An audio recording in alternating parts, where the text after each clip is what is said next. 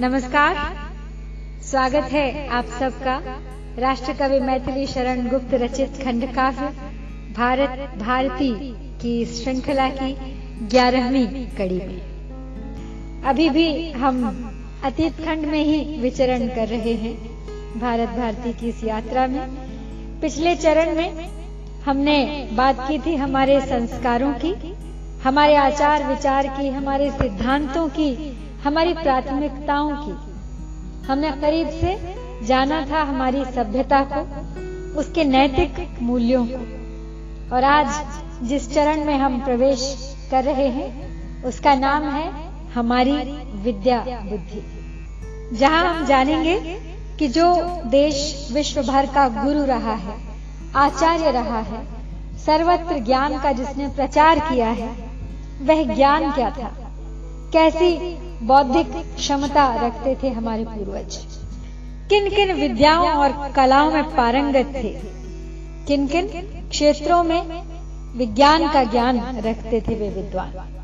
तो आइए ये जानने के लिए अविलंब प्रारंभ करते हैं हमारी विद्या बुद्धि। पांडित्य का इस देश में सब और पूर्ण विकास था। बस दुर्गुणों के ग्रहण में ही अज्ञता का वास था। सब लोग तत्व ज्ञान में संलग्न रहते थे यहाँ। हाँ व्याध भी वेदांत के सिद्धांत कहते थे यहाँ। तो हमारे भारतवर्ष में, उस काल में विद्या का जो विकास था और बुद्धिमत्ता जो पूर्णतः व्याप्त थी उसको बखानते हुए गुप्त जी कहते हैं कि पांडित्य का इस देश में सबोर पूर्ण विकास था। हमारे अतीत का भारतवर्ष पंडितों का, ज्ञानियों का, विद्वानों का देश था।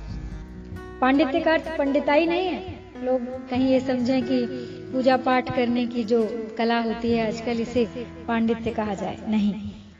पांडित्य अर्थात ज्ञान, विद्वत्ता। ज्ञानी या पंडित हो जाने की अवस्था। चारों ओर ऋषि मुनि तपस्वी तो दिखाई दिया ही करते थे।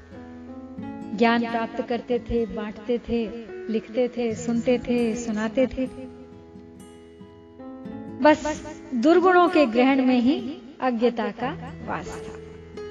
तो अज्ञानतावश दुर्गुणों का ग्रहण होता है। अन्यथा दुर्गुणों का पूर्णतः अभाव था। जो थोड़े बहुत दुर्गुण समाज में व्याप्त होते थे, वो केवल कुछ गिने चुने लोगों की अज्ञानतावश सब लोग तत्व ज्ञान में संलग्न रहते थे यहाँ। तो अधिकतर लोग जो थे, वो तत्व ज्ञान में जुटे रहते थे। अब तत्व ज्ञान क्या होता है?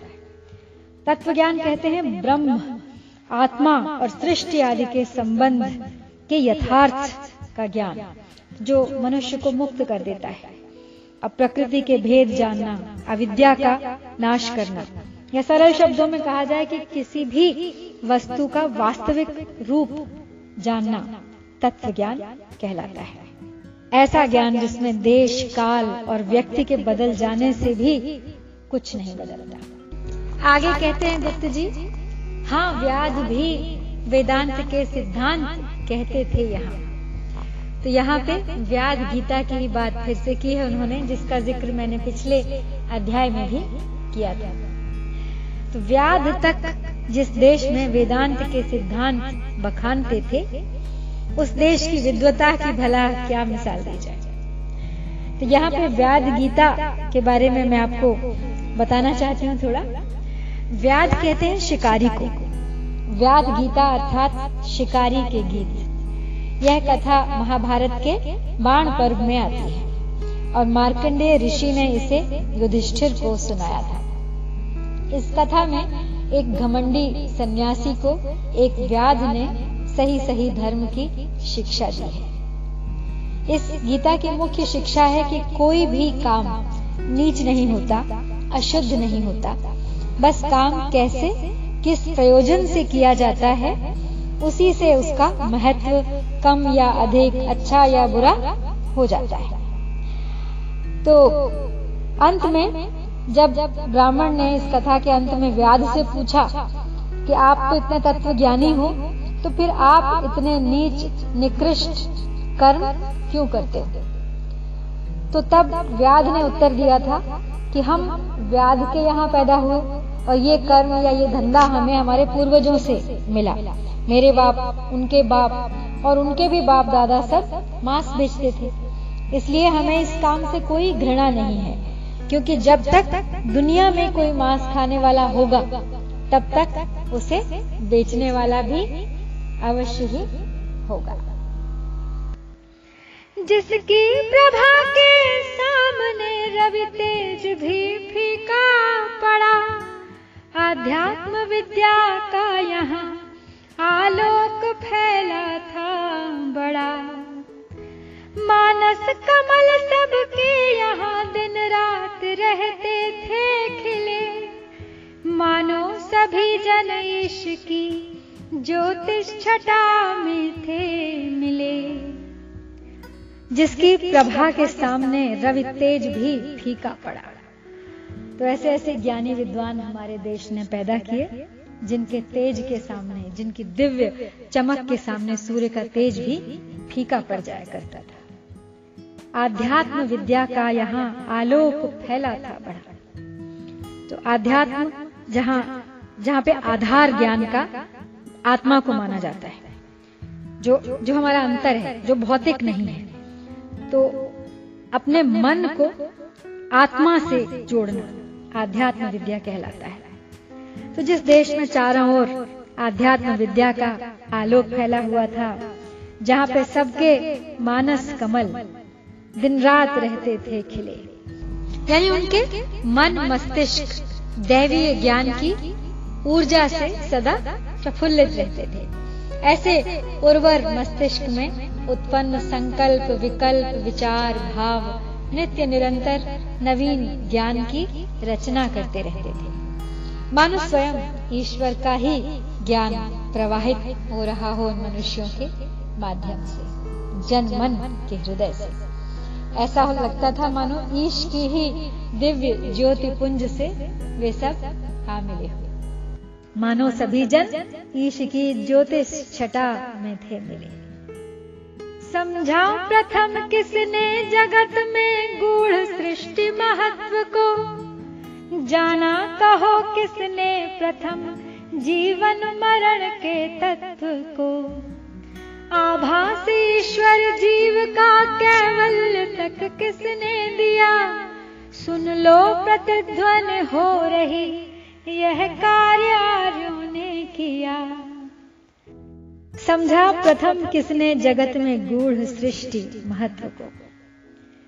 जाना कहो किसने प्रथम जीवन मरण के तत्व को।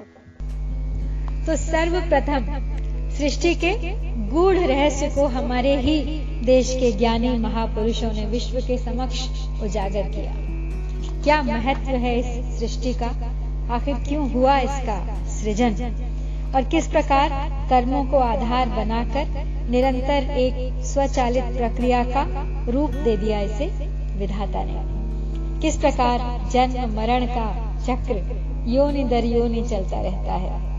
किस प्रकार सृष्टि का उदय और विलय, प्रलय के रूप में विलय, कल्प दर कल्प चलता रहता है?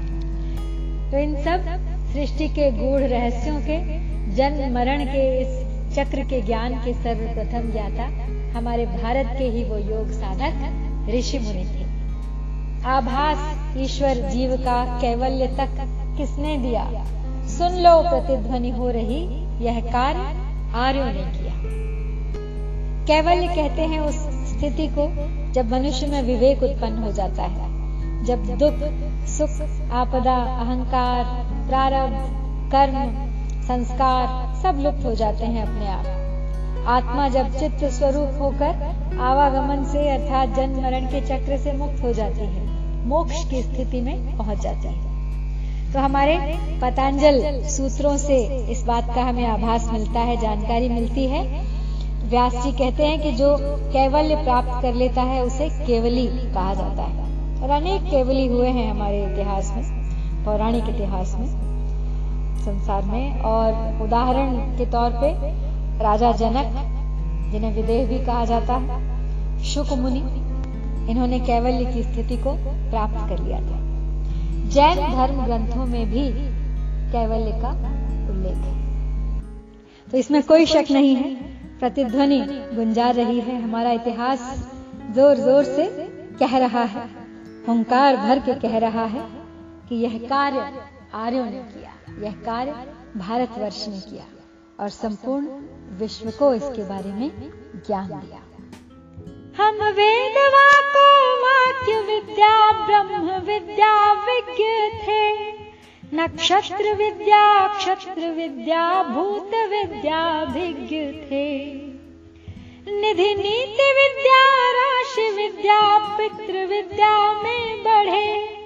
सर्पादि विद्या देव विद्या दैव विद्या थे पढ़े हम वेद वाको वाक्य विद्या, ब्रह्म विद्या विज्ञ थे। नक्षत्र विद्या, क्षत्र विद्या, भूत विद्या भिज्ञ थे। निधि नीति विद्या, राशि विद्या, पितृ विद्या में बढ़े। सर्पाद विद्या, देव विद्या, दैव विद्या थे पढ़े। देखिए, ये कितनी तरह की विद्याएँ हैं जिनमें हमारे भारत के ज्ञानी निपुण थे। इन सब विद्याओं का उदाहरण मिलता है एक दृष्टांत में। जो महर्षि सनत कुमार और ऋषि नारद के बीच की बातचीत है, जिसमें कहा है कि हे भगवान, मैंने ऋग्वेद, यजुर्वेद, सामवेद अथर्व वेद इतिहास, पुराण, वेदों के अर्थ, विधायक ग्रंथ, पितृविद्या राशि विद्या दैव विद्या निधि विद्या वाको वाक्य विद्या एकायन विद्या देव विद्या, ब्रह्म विद्या, भूत विद्या, क्षत्र विद्या, नक्षत्र विद्या और सर्प देवजन विद्याओं का अध्ययन किया है। देखिए कितने आश्चर्य की बात है कि उस जमाने में इतनी तरह की विद्याओं का ज्ञान हमारे भारतवर्ष में उपलब्ध था। तो इन सब विद्याओं की व्याख्या भारत के इतिहास में इस तरह से की गई है। इन विद्याओं के अगर हम आधुनिक नाम जानना चाहें तो कुछ इस प्रकार होंगे। इतिहास, पुराण, जो हिस्ट्री है, फिर वेदा नाम वेदम, अर्थात वेदों के अर्थ जिन विद्याओं से जाने जाएँ, यथा व्याकरण, निरुक्तादि जैसे ग्रामर फिलोलॉजी फिर आते हैं पितृम, यानी पितरों को प्रसन्न करने की विद्या जिसे एंथ्रोपोलॉजी कहते हैं। फिर राशिम, यानी गणित विद्या मैथमेटिक्स फिर आता है दैवम, उत्पात विद्या, यथा भूकंप, जल प्लावन, विद्युत कोप, वायु कोप। तो नेचुरल डिजास्टर्स की बात हो रही है तो ये है फ़िज़िकल ज्योग्राफी की बात। फिर आता है निधिम, यानी खानों की विद्या। तो ये मिनरल्स से रिलेटेड है मिनरोलॉजी कहा जाएगा इसे। फिर है वाको वाक्यम, यानी तर्कशास्त्र। तो लॉजिक कह सकते हैं इसे। फिर ज़िक्र आया है एकायनम, यानी नीति विद्या, जिसे एथिक्स कह सकते हैं। फिर अगला शब्द है यहाँ देव विद्या तो ठीक ठीक नहीं कहा जा सकता कि यहाँ देव शब्द का क्या अभिप्राय है, परंतु ब्राह्मण ग्रंथों में जो आठ वसु, ग्यारह रुद्र, बारह आदित्य, बिजली और हवन यज्ञ को तैतीस देव माना गया है। बहुत लोग कहते हैं कि तैतीस करोड़ देवता हैं। ये गलत है। तैतीस करोड़ नहीं है, तैतीस तरह के देव माने गए हैं हमारे इतिहास में। यदि उनकी व्याख्या देव विद्या में हो तो निस्संदेह यह विद्या बहुत बड़ी होगी, जिसके अंतर्गत संपूर्ण तत्व विद्या तथा रसायन, शिल्प आदि सभी आ जाएँगे।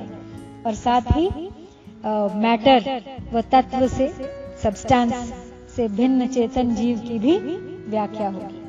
यानी फ़िज़िकल साइंस जिसे कहा जाए फिजिक्स फिर है ब्रह्म विद्याम, जिसमें ब्रह्म की व्याख्या हो। रिलीजन ब्रह्म विद्या, भूत विद्याम। प्राणियों की विद्या अर्थात प्राणियों के प्रकार, वर्णन, उनकी रचना, जैसे जुआलॉजी एनाटॉमी फिर आता है क्षत्र विद्या, धनुर्विद्या, राजशासन विद्या।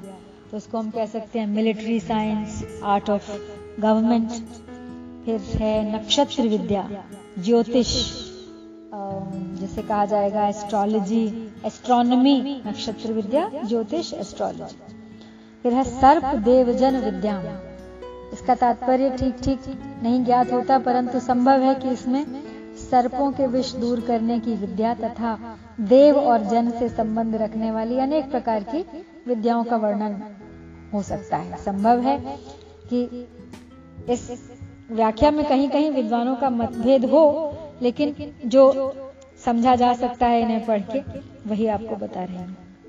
तो सर्प विद्या को हम ये भी कह सकते हैं scientific treatment of venomous reptiles तो इस प्रकार, यदि गौर से देखा जाए तो जो सब विद्याएँ आज पढ़ी जाती हैं, ये हमारे अतीत के उस पुरातन काल में भी, हमारे भारतवर्ष में हमारे वेदों में, हमारे पुराणों में, हमारे ब्राह्मण ग्रंथों में तब भी उपलब्ध थी। आए नहीं थे स्वप्न में भी जो किसी के ध्यान में। वे प्रश्न पहले हल हुए थे एक हिंदुस्तान में। सिद्धांत मानव जाति के जो विश्व में वितरित हुए बस भारतीय तपोवनों में थे प्रथम निश्चित हुए। आए नहीं थे स्वप्न में भी जो किसी के ध्यान में।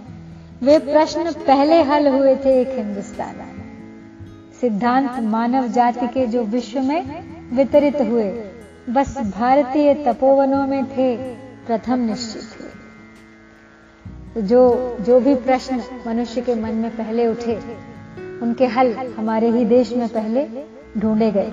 यहाँ से फिर वो अन्यत्र पहुँचे। पूरे दुनिया भर में वितरित हुए और ये सारा ज्ञान और कहीं नहीं, हमारे भारत के तपोवनों में पहले ढूंढ निकाला गया था, जो हमारे वेदों में आज भी उपलब्ध है। और तब कोई आधुनिक लैबोरेटरीज या रिसर्च इंस्टीट्यूट्स तो हुआ नहीं करती थी। कहते हैं कि तृण से लेकर ब्रह्म तक का ज्ञान एवं विज्ञान मानव कल्याणार्थ हमारे वेद प्रदान करते हैं। So German philosopher teacher Max Miller को तो सब जानते हैं। तो अध्यापक मैक्स मिलर ने अपने एक व्याख्यान में एक बार कहा था कि यदि कोई मुझसे यह बात पूछे कि वह देश कौन और कहाँ है, जहाँ पर मनुष्यों ने इतनी मानसिक उन्नति की है कि वह उत्तमोत्तम गुणों की वृद्धि कर सका हो और जहाँ की मानव संबंधी बड़ी बड़ी गूढ़ बातों पर विचार किया गया हो और जहाँ उनके हल करने वाले पैदा हुए हों। तो मैं यही उत्तर दूँगा कि वह देश भारतवर्ष यहाँ तक कि मैक्स मिलर ने 40 वर्ष तक घोर परिश्रम करके ऋग्वेद का संस्करण प्रकाशित किया और अपनी संपूर्ण आयु इसी शोध में लगा दी। एक और विदेशी वैज्ञानिक, लॉर्ड मेटेलिक ने अपनी पुस्तक द ग्रेट सीक्रेट में कहा है कि हमें अपने कानों को ऋग्वेद सुनने में लगाना चाहिए। वेदवाणी अनेकों गुप्त समस्याओं को भी सुलझाने में सक्षम है। थे योग बल से वश हमारे नित्य पाँचों तत्व भी मर्त्यत्व में वह शक्ति थी रखता न जो अमरत्व भी। संसार पथ में वह हमारी गति कहीं रुकती न थी विस्तृत हमारी आयु वह चिरकाल तक चुकती न थी थे योग बल से वश हमारे नित्य पाँचों तत्व भी। मर्त्यत्व में वह शक्ति थी रखता न जो अमरत्व भी संसार पथ में वह हमारी गति कहीं रुकती न थी। विस्तृत हमारी आयु वह चिरकाल तक चुकती न थी। पंच तत्व साधना की सहायता से हमारे योगी इन पाँचों तत्वों को अपने शरीर में उचित मात्रा में नियंत्रित करने में सक्षम है।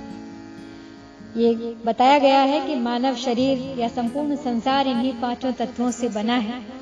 और स्वास्थ्य को कायम रखने के लिए निरोगी दीर्घायु होने के लिए इनको नियंत्रित करना अत्यंत आवश्यक है। पृथ्वी तत्व कहते हैं कि विश्व को खींचता है, जल तत्व अमृत के समान है, सजीवता प्रदान करता है, अग्नि तत्व जीवन को विकसित करता है, सूर्य के समान तेजोमय बनाता है, वायु तत्व पोषण करता है। आकाश तत्व, आकाश को लोग शून्य समझते हैं, लेकिन आकाश शून्य नहीं है। यहाँ पर ईश्वर तत्व जिसे इथर भी कहते हैं, वो हर जगह व्याप्त है। उन लहरों की तरह हमारे असंख्य विचार इस इथर में, ईश्वर तत्व में, आकाश में उड़ते, फिरते, घूमते रहते हैं। और कुछ मैग्नेटिक शक्ति है इनमें कि वो समान विचार वाले क्षेत्र में पहुँचने की क्षमता रखते हैं। इसलिए कहा जाता है कि हमें अपने विचारों को भी नियंत्रित रखना चाहिए। जैसा हम सोचेंगे, वैसी ही ऊर्जा को हम आकर्षित भी करते हैं। तो इस प्रकार मर्त्यत्व अथवा मनुष्यत्व इस मृत्युलोक के जीवन में भी योगी साधना द्वारा अमरत्व के समान जीवन प्राप्त कर लेते थे। संसार पथ में वह हमारी गति कहीं रुकती न थी। विस्तृत हमारी आयु वह चिरकाल तक चुकती न थी। तो संसार में हमारा मार्ग रोकने वाली कोई बाधा ही नहीं थी। हम अबाधित कहीं भी जा सकते थे। अपने आत्मबल से, अपने मन की शक्ति से हम कहीं भी विचरण कर सकते थे। और उस काल में लोगों की आयु बहुत बहुत हुआ करती थी। 400 500 वर्ष, सहस्त्र वर्ष तक लोग जिया करते थे। और अपने योग साधना के माध्यम से वो ऐसी ऐसी सिद्धियाँ प्राप्त कर लेते थे कि संसार में कोई भी स्थान उनके लिए विदेह अथवा सदेह अगम्य नहीं था। और इसका उदाहरण पहले पिछले अध्याय में भी दिया गया है। तब शतायु होने का आशीर्वाद नहीं दिया जाता था। चिरंजीवी भव का आशीर्वाद दिया जाता था। जो श्रम उठाकर यत्न से की जाए खोज जहाँ तहां, विश्वास है तो आज भी योगी मिले ऐसे यहाँ। जो शून्य में संस्थित रहे, भोजन बिना न कभी मरे। अविचल समाधि स्थित रहे, द्रुत देह परिवर्तित करें। जो श्रम उठाकर यत्न से की जाए, खोज जहाँ तहां। विश्वास है तो आज भी योगी मिले ऐसे यहाँ। गुप्त जी का मानना है कि यदि हम थोड़ा परिश्रम करें, ढूंढें तो हमें आज भी ऐसे योगी भारत में जहाँ तहां मिल जाएँगे जिनके पास ऐसी योग की शक्ति है। और ऐसी बात नहीं है कि आज ऐसी साधना नहीं हो सकती, किंतु लक्ष्य को साधने की इच्छा शक्ति भौतिक आकर्षणों ने आजकल क्षीण कर दी है। साधक तो ऐसे आज भी मिल जाएँगे जो शून्य में स्वयं को संस्थित रख सके। भोजन के बिना जीवित रह सके, अचल बिना हिले डुले समाधि में स्थिर रह सके वर्षों तक। कहते हैं कि शरीर और आकाश के संबंध में संयम होने से आकाश में गमन संभव है। तो शून्य में स्वयं को संस्थित रखने की स्थिति तभी आ सकती है। काशी में एक ऐसे महात्मा भी हुए हैं जिनका नाम था कृष्णदास। तो योग साधना से तो क्या संभव नहीं है। इच्छा मृत्यु प्राप्त कर सकते हैं। क्षणों में अपने शरीर को अंतर ध्यान करके सूक्ष्म में परिवर्तित कर अन्यत्र पहुँच सकते हैं। पराकाया प्रवेश भी संभव है, अर्थात किसी दूसरे के शरीर में प्रवेश भी किया जा सकता है, योग साधना के माध्यम से। हमारे पौराणिक इतिहास में अनेकों उदाहरण हैं ऐसे योगियों के, सन्यासियों के, जो वर्षों समाधि में अविचल, स्थिर रह सकते थे। जैसे हमने च्यवन ऋषि की बात की थी, जैसे भागीरथ ने वर्षों तप किया था। उनके तन हड्डी का ढांचा हो जाया करते थे, लेकिन प्राण शक्ति उनमें सदा रहती थी। हाँ वह मन साक्षित्व विद्या की विलक्षण साधना, वह मैस्मेरिज्म की महत्ता, वह प्रेत चक्राराधना। आश्चर्यकारक और भी ये आधुनिक बहुवृद्धियाँ। कहना वृथा है, है हमारे योग की लघु सिद्धियाँ। हाँ वह मन साक्षित्व विद्या की विलक्षण साधना। वह मेस्मरिज्म की महत्ता प्रेत चक्र आराधना मन साक्षित्व विद्या अर्थात थॉट रीडिंग आज तो इसके लिए सॉफ्टवेयर भी बन गए हैं। लेकिन एक वह समय था जब हम योग साधना द्वारा मन की शक्तियों को इतनी बलवती बना सकते थे कि वह दूसरे के मन में चल रहे विचारों को पढ़ सके। फिर बात है मस्मरिज्म की, वशीकरण की कला। हिप्नोसिस ये कहते हैं जिसे। ये भी भारत की ही देन है। फिर जिक्राया है सर्कल टेक्निक का प्रेत चक्र आराधना जिसके द्वारा मृतात्माओं से भी संबंध स्थापित कर उनसे बात की जा सकती है। आश्चर्यकारक और भी वे आधुनिक बहुवृद्धियाँ कहना वृथा है, हैं हमारे योग की लघु सिद्धियाँ। और भी बहुत आश्चर्यजनक, बहुत ज़्यादा प्रभावित करने वाली आधुनिक टेक्निक्स हैं, जिन्हें जैसे कि रिग्रेशन थेरेपी है पास्ट लाइफ रिग्रेशन जिसे आजकल बहुत बड़ी सिद्धि माना जाता है, जो वास्तव में हमारे योग साधन से प्राप्त एक बहुत ही छोटी सी, सरल सी सिद्धि है। तो संक्षिप्त में कुछ और सिद्धियों के बारे में यहाँ मैं आपको बताती हूँ कि योग द्वारा हम क्या क्या कर सकते हैं। हमारे योगी क्या क्या कर पाते थे? तो योग द्वारा भूत और भविष्य का ज्ञान, पूर्व अथवा अगले जन्म का ज्ञान मृत्यु का पूर्व ज्ञान, इंद्रियों का वशीकरण, स्थूल और सूक्ष्म लोकों का ब्रह्म ज्ञान, शरीर के भीतरी अंगों का ज्ञान, भूख और प्यास से निवृत्त होना सिद्ध जनों का अपने मन से ही साक्षात्कार कर लेना इनका। तो सूक्ष्म से सूक्ष्म दूरवर्ती शब्दों को सुन पाना, बहुत ही धीमी और बहुत ही दूर से आने वाली आवाजों को सुन पाना, त्रिकालदर्शी होना। इस प्रकार योग की सिद्धियों को फलित करके सृष्टि संचालन के समग्र सिद्धांतों को जाना व प्रयोग किया जा सकता था। तो आज आपको इतने मनन चिंतन के विषय देकर हमारे इस विद्या बुद्धि ज्ञान के अध्याय को यहीं समाप्त करती हूँ। शीघ्र लौटूँगी अगले चरण में, जहाँ हमारे साहित्य के विस्तार का वर्णन हमारी प्रतीक्षा कर रहा है। नमस्कार, जय भारत। जय भारत।